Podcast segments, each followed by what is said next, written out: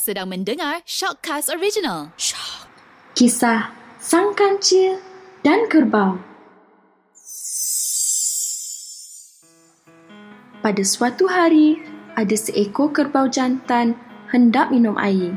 Kerbau itu berjalan melalui satu lorong menuju ke sungai. Sungai itu agak luas. Airnya cetek, jernih dan sejuk. Kerbau itu mengharung air dan air itu hanya setakat lutut sahaja. Kerbau kemudian menuju ke tengah-tengah sungai kerana air di bahagian tengah sungai lagi jernih. Ketika menghirup air, kerbau terdengar sesuatu di tepi sungai. Kerbau kemudian merenung ke arah suara itu. Tolong! Tolong!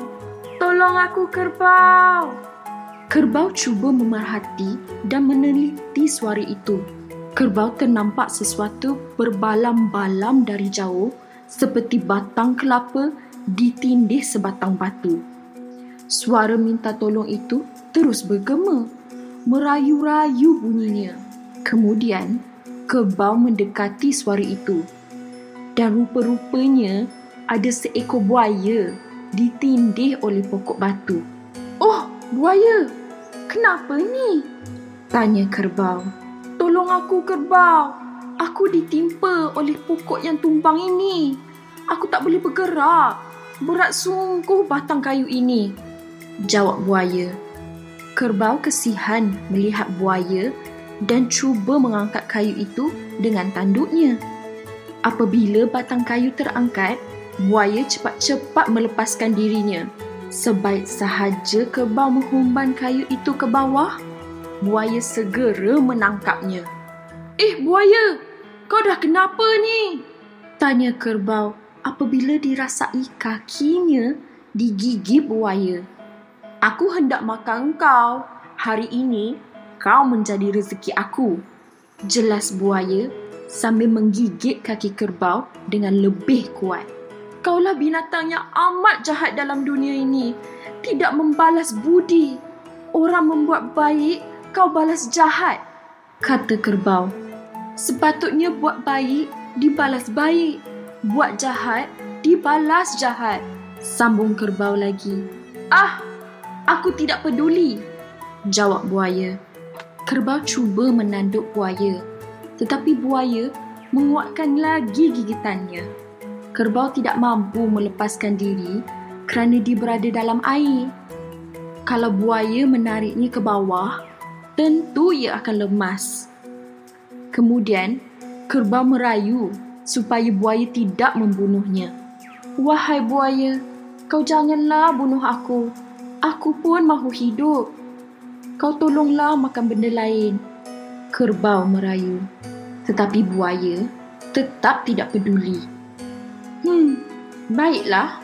Aku boleh melepaskan kau tetapi dengan satu syarat. Kata buaya. Apakah syaratnya? Tanya kerbau. Kita akan cuba dapatkan jawapan pada soalan kamu tadi. Betul atau tidak bahawa berbuat baik dibalas baik. Kita akan tanya apa-apa yang lalu di sini. Ujar buaya. Kalau jawapannya sama seperti engkau sebanyak tiga kali, baru aku akan bebaskan engkau. Ujar buaya lagi. Kerbau bersetuju dengan syarat yang dicadangkan oleh buaya. Mereka bersama-sama menunggu sesiapa sahaja yang lalu atau yang hanyut di dalam sungai itu. Tiba-tiba, mereka ternampak sebuah saji yang buruk hanyut di dalam sungai. Buaya pun bertanya pada saji. Saji, betul ke berbuat baik dibalas baik? Tanya buaya. Tidak betul. Berbuat baik dibalas jahat. Jawab Saji. Saji pula menceritakan kisah hidupnya. Di rumah, aku digunakan untuk menutup makanan. Nasi, lauk, kuih dan apa-apa sahaja aku akan lindungi. Jelas saji. Pendek kata, aku banyak menolong dan berbakti kepada tuan aku. kucing dan tikus tidak boleh mencuri lauk kerana aku yang melindungi. Cerita Saji. Tetapi aku amat sedih apabila aku buruk dan koyak tidak berdaya lagi menutup makanan. Aku dibuang ke sungai. Ujar Saji. Itulah sebabnya aku berkata berbuat baik dibalas jahat. Saji menamatkan ceritanya dan terus hanyut. Hmm, macam mana kerbau? Betul atau tidak? Apa yang aku kata? Tanya buaya. Kerbau berdoa di dalam hati supaya Tuhan menolongnya. Tuhan tentu akan menolong orang yang baik, kata kerbau dalam hatinya. Tidak lama kemudian, kelihatan sepasang kasut buruk yang hanyut di dalam sungai itu pula. Ha, itu ada satu lagi benda yang hanyut. Ayuh, kita cuba tanya. Kata buaya. Wahai kasut, betul atau tidak berbuat baik dibalas baik? Tanya buaya. Kerbau berdebar-debar menunggu jawapan kasut itu. Kalau kasut bersetuju dengan kenyataan itu, bererti ia akan selamat. Tetapi kalau kasut berkata tidak betul, habislah riwayatnya. Tidak betul kerana berbuat baik dibalas jahat. Jawab kasut. Hancurlah harapan kerbau untuk hidup apabila mendengar kasut memberi jawapan itu. Kasut lalu bercerita pula kisahnya. Pada suatu masa lalu, kasut amat disayangi oleh tuannya.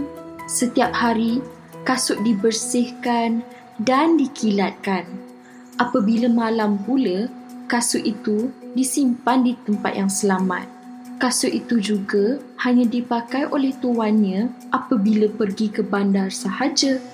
Jika tuannya pergi ke tempat berpasir atau berlumpur, kasut itu tidak akan dipakainya. Tetapi apabila sudah buruk, kasut itu tidak disayangi lagi. Badannya tidak dikilatkan lagi. Kasut itu dibaling ke tepi tangga selepas digunakan. Apabila malam pula, kasut itu akan ditinggalkan di halaman rumah. Kasut itu dibiarkan berembun dan berhujan.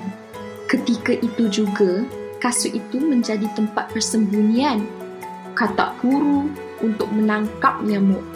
Apabila sudah terlalu buruk dan koyak, kasut itu dibuangkan ke dalam sungai. Itulah sebabnya aku dihanyutkan di sini, kata kasut dan menamatkan ceritanya lalu pergi bersama-sama arus air. Sudah dua jawapan engkau kalah. Tetapi aku akan bagi satu lagi peluang untuk engkau, kata buaya. Kalau datang yang ketiga sama jawapannya, engkau akan menjadi habuan aku. Jelas buaya kepada kerbau. Ketika kerbau dan buaya menanti kedatangan benda yang ketiga, tiba-tiba datang seekor kancil hendak minum air. Kancil itu pergi ke tebing tempat buaya dan kerbau.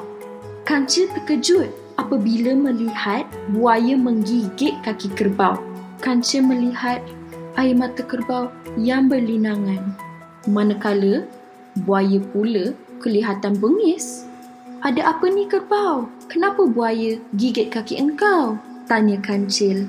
Mujurlah engkau datang kancil. Kami sedang menunggu hakim yang ketiga untuk mengadili kami. Kata buaya. Eh, mengapa? Tanya kancil. Kami sedang bertengkar. Berbuat baik adalah dibalas jahat. Kata buaya. Tetapi, kenapa kamu gigit kaki kerbau? Tanya kancil. Buaya lalu bercerita mengenai dirinya yang ditindih batang kayu. Kerbau datang menolong tetapi buaya tidak mahu membalas perbuatan baik kerbau itu. Bahkan, buaya menganggap kerbau itu patut menjadi rezekinya. Baiklah, tetapi sebelum aku memberi keputusan, aku mahu tengok kejadian asalnya, kata kancil. Mula-mula, aku kena tindih dengan batang pokok patah batang pokok itu jatuh menimpa belakang aku. Jawab buaya. Boleh aku tengok macam mana pokok itu berada di atas belakang engkau? Tanya kancil. Eh, Macam mana aku hendak tunjukkan? Kerbau sudah alihkan batang pokok itu. Jawab buaya. Baiklah, sekarang engkau pergi duduk tempat asal, tempat engkau kena tindih tadi. Ujar kancil. Buaya mengikut sahaja arahan kancil. Lalu, buaya melepaskan kaki kerbau dan duduk dekat batang pokok tadi. Ha, kerbau, cuba engkau tunjukkan kepada aku bagaimana kayu itu berada di atas belakang buaya tunjukkan kepada aku bagaimana caranya engkau mengangkatkan batang kayu itu. Kancil mengarah seperti hakim. Kerbau melakukan apa yang disuruh oleh kancil. Cuba engkau bergerak buaya. Boleh ke kayu itu diangkat? Kancil mengarah buaya. Buaya cuba bergerak dan mengangkat batang kayu itu. Tetapi tidak berdaya. Cuba lagi, cuba lagi. Seperti engkau mula-mula kena tindih tadi, kata kancil. Buaya pun cuba mengalih batang kayu itu. Kuat lagi, kuat lagi, seru kancil. Buaya terus mencuba tetapi tidak berupaya melepaskan diri. Buaya cuba mengumpul kekuatan untuk mengangkat batang kayu itu tetapi tetap gagal. Ekornya sahaja membedal air tetapi batang kayu itu tetap tidak bergerak. Buaya sudah kepenatan. Buaya pula menunggu arahan sang kancil.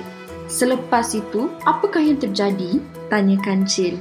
Selepas itu, aku datang menolong. Aku yang mengangkat batang pokok itu. Apabila buaya berjaya terlepas, ia gigit kaki aku. Jawab kerbau. Bagaimanakah cara kamu mengangkatnya? Tanya kancil.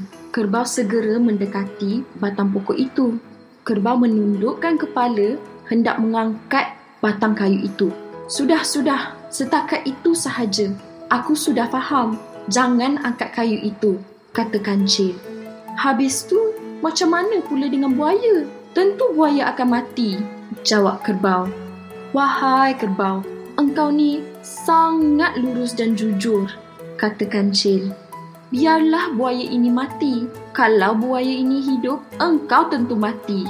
Buaya yang jahat ini patut menerima balasannya kerana tidak mahu membalas budi yang baik. Kata kancil lalu berlari naik ke atas tubing sungai. Buaya bertepik apabila mendengar kata-kata sang kancil. Buaya tahu dirinya sudah ditipu. Buaya membedal ekornya dengan sekuat-kuat hatinya. Air sungai melambung naik kerbau segera melompat lalu berlari naik ke atas tebing sungai mengikut sang kancil. Jaga kau kancil, kau tipu aku. Ingat ya kancil, aku akan makan engkau. Pekik buaya. Namun, kancil dan kerbau tidak mempedulikan buaya lagi. Kerbau mengucapkan terima kasih kepada sang kancil kerana kedatangan kancil ke tebing sungai itu telah menyelamatkan nyawanya. Buaya pula sudah menerima balasan yang setimpal dengan perbuatan jahatnya itu. Jadi, itulah kisah Sang Kancil dan Kerbau.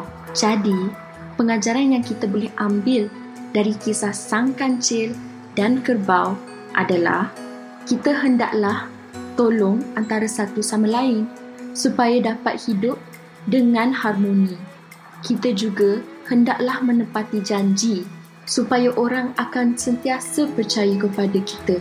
Dan akhir sekali, kita hendaklah mempunyai sikap yang amanah dan ikhlas supaya orang boleh mempercayai diri kita ini. Sekian sahaja kisah Sang Kancil dan Kerbau.